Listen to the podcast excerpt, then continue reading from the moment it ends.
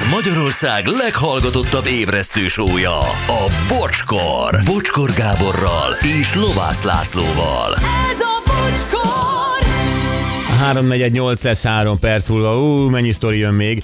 Na nézzük. Sziasztok! Engem Gimi első évében talált be a kondis etióp fizimiskájú tesi tanárom. Első órán olyanokat húzott a csámra a sípja zsinórjával, hogy még éjszaka is azt vakartam. Akkor fogalmazódott meg bennem, hogy nekem aztán erre nincs szükségem, és elsétálok az orvoshoz, és kérek egy felmentést, amire egy heti zseppénzem tudtam felajánlani. Azt mondta, Doki, ez is jó lesz. A doki kiröhögött, de a következő években a büfében töltöttem a tornaórákat, Viktor. Aha. Tehát gyakorlatilag a do- dokit le akarta fizetni, Ügyes. és a do- doki nem fogadta el a zseppénzét, de felmentette. Jó fej. Ja, akkor nekem a 80-as évek elején volt egy énektanár. Jó, én nem mond, majd egyszer elmondom, hogy én hogy mentettem fel magam ö, Berlinben a tesi óráról. Azért. Ja, még nem évült el ez a dolog? De, de csak már túl sok lenne az ilyen sztori. Ja. Nekem a 80-as évek elején volt egy énektanárom, Imola néni, de inkább nézett ki börtönőrnek. Neki az volt a szokása, hogyha valaki nem úgy teljesítette, hogy azt ő elvárta, vagy ne talán észrevette, hogy beszélgetünk a pattársunkkal, akkor odajött, és a pajeszünknél fogva két ujjal megfogta a hajunkat, és a plafonig emelt, közben persze cibálta a hajunkat. Anyukám többször is megkérdezte, hogy miért kopaszodok oldalt. Nem mertem elmondani eleinte neki, de aztán egyszer csak elmondtam, mi történt. Erről annyira mérges lett, hogy azt mondta, bemegyek az iskolába, és én még a nájáról is szálanként tépem ki a szőrt. Ez a beszéd. Voltam egy, voltam vagy nyolc, ez a beszéd. Ez akkor a nők egymás közt elintézik. Voltam vagy 8-9 éves, igazából akkor még nem sok fogalmam volt arról, hogy miről beszél, ma már van. És amikor közelített a tanárnő, emelte a kezét, azonnal mondtam neki, hogy mi fog vele történni, ha ezt megteszi újra. Azonnal felvitt az igazgatóhoz, elmondta, mi történt, el is ismételtették velem, amit készséggel megtettem. Aztán behívatták anyukámat, aki nem volt sohasem szívbajos, és ugyanezt elmondta ő is a tanári kar előtt. Hozzám soha többet nem nyúlt a tanárnő. Aha. Legyen szép napotok, szuper a műsor, minden nap tisztelettel kis Sándor Boda szőlőről. Anyukámat csókoltatom. Gyerekek, ez anyuka előtt le a kalappal.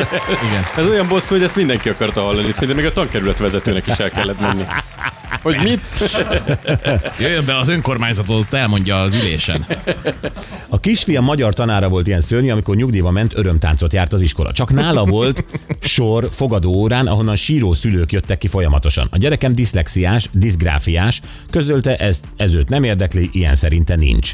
Ha nem ír szépen, megbuktatja, ha nem helyes, megbuktatja, ha keveri a betűket, bukik, nincs helyesírási szótár segítség, semmi kivételezés, mindezt középiskolában. Óránkus, mert egy hang és mindenki egyest kap, Online órán csukott szemmel kellett olyan verset felmondani, amit olvasni is alig lehet, egy hiba, egyes. Azt a minden. Gyerekek, ezek itt vannak. Igen. Ezek itt vannak. E, illetve ő már nem, mert nyugdíjba ment. Volt, aki ezért ment el a suliból, ismételt évet, mert nem tudott a szabályaival élni. Félelmetes volt. Hiába szóltunk az offőnek, az igazgatónak semmi sem változott, csak mosolygott, amikor próbálták kérdőre vonni. Mint egy pszichopata. Olyan memóriája volt, az 500 gyerekre mind emlékezett, hol ül, milyen arccal hallgatja az órát, mikor ki mit mondott, ez akár lenyűgöző is lehetett volna, ha nem maga a gonoszság. Üzeni Kata. Igen. Hát ízes bosszúhoz jó memória kell. Hát különben hogy emlékszik, hogy min akar bosszút állni? Hát persze. Nagyon kemény. Online oktatás volt, versmondás, Csukott szem. és csukott szemmel, hogy a gyerek a laptop mögé tegye, vagy nem, de a telefon mögé tegye a, a verset ki. Jézusom! Nagyon kemény. És sírva jöttek ki a szülők a fogadóóráról, az is ügyes. Igen. Azért. De neked is voltak ilyen tanáraid, akikkel végigharcoltál éveket, nem? Ö, Volt egy, igazából egy tanár volt, egy matek tanár, és ami a megdöbbentő egyébként, hogy az egész, nem, nem az egész osztály, mondjuk egy a 30 fő- f- átlag, 30 fős osztályból vesszük azt, körülbelül négyen ö, kedvelték ezt a tanárt, és az összes többi, hát már összehívtunk egy, egy a, a tantestületet, meg mindent a szülők, hogy, hogy ezt a tanárt szereljék le erről az osztályról, mert egy csomó szabálytalanságot követett el, teszem hozzá, tehát egy csomó olyan dolgot, amit nem tehetett volna. Hmm. És tehát érdemjegyet olyat, ami nem, nem ugye teljesítményről szólt, akkor ö, sokkal, sokkal több házi feladatot adott, mint azt abban az osztályban megengedett ugye törvényileg, és, és volt meghallgatás, megbeszélés, osztályfőnök, igazgatónő, és semmi nem történt. Tehát ezzel, ez, ez a probléma, hogy, hogy, hogy hiába, tehát egyszerűen eszköztelen vagy szülőként, akármilyen hangos, egyébként nem hangosak voltunk, hanem kulturáltan elmondtuk, hogy mi a gond, és semmi nem történt. Ugye az annak köszönhetően, hogy tanárhiány van, és alig bírtak, tehát nem tudtak volna egy új matek tanárt úgy kihorgászni a tanártóból. Még bírjatok ki egy évet, gyerekek, most ezt tudtuk szerezni. De ez nem megy, ez a gyerekeket teszik tönkre. Ők a kollégák ilyenkor valószínűleg szolidaritásból is egy kicsit összezárnak. Igen, csak amikor nagyon sok szülő panaszol, akkor talán el kéne beszélgetni a tanárral. persze. és nem igaz, hogy egy igazgató, ne, akkor tartsák meg a tanárt, de egy igazgató akkor ellenőrizze, hogy tényleg csak, mit tudom én, 25 percet tölt a gyerek azzal a házi feladat mennyiséggel, amit felad. Ellenőrizze az igazgató, ő a munkaadója. Abszolút. Érted? Akkor, Logikus. akkor azt, hogy, hogy ha van olyan panasz, hogy érdemjegyet kapott azért, mert a körzőjét nem hozta be és kapott egy egyest, akkor ezt is megkérni, a szünő bepanaszolja, oda menni a tanász, valóban ezért kapta, húzza ki az egyest, akkor ez a ez a feladata, a legnagyobb dolga az mostohaság.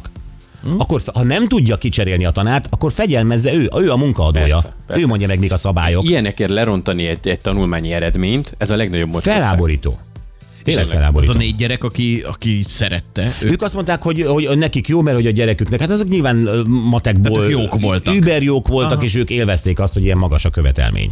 És hogy nem ők kapják azt, amit ti kaptok. Hát persze, persze, persze. Ami de érthető az ő szemszögükből legyen az, meg ugye minden szülő más. Tehát a, a szülők, te is voltál már szülő érdekez, értekezleten, az egy, az egy óriási kavalkát. Tehát ott aztán tényleg minden van. Ugye minden réteg, mindenféle gondolkodásmód, mindenféle ö, értékrend, Igen. és, és ezek keverednek, hát nyilván nincsen konszenzus minden kérdésben, de itt most nagyon volt egyébként a tanárt illetően. Hát ma már valószínűleg azért ezt nem lehet. Tehát, Ez nem olyan rég volt.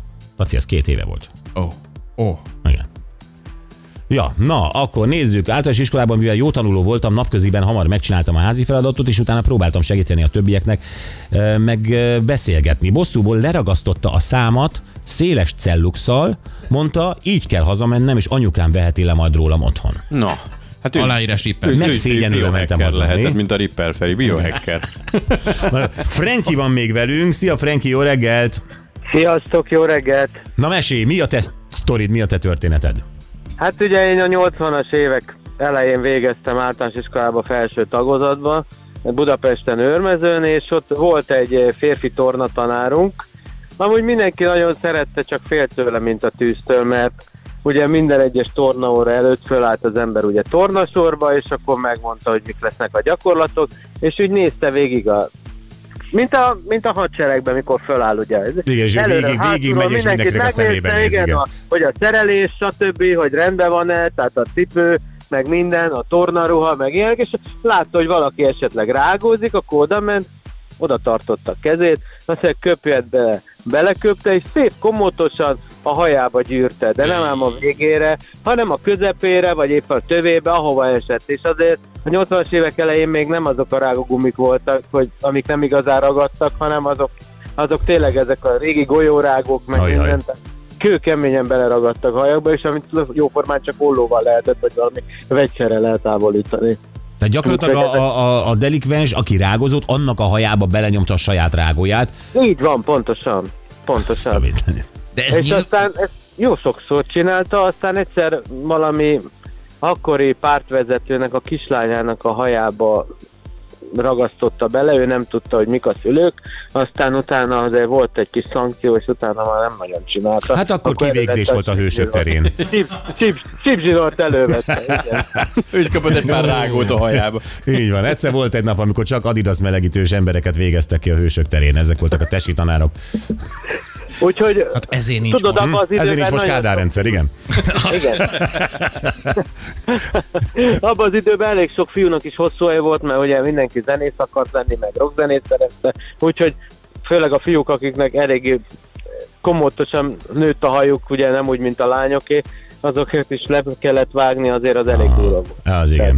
Franki, köszönjük szépen! Nagyon szívesen. Köszi, Tovább csa. szép napot. Neked is, szia, szia! Szia. Hello, hello!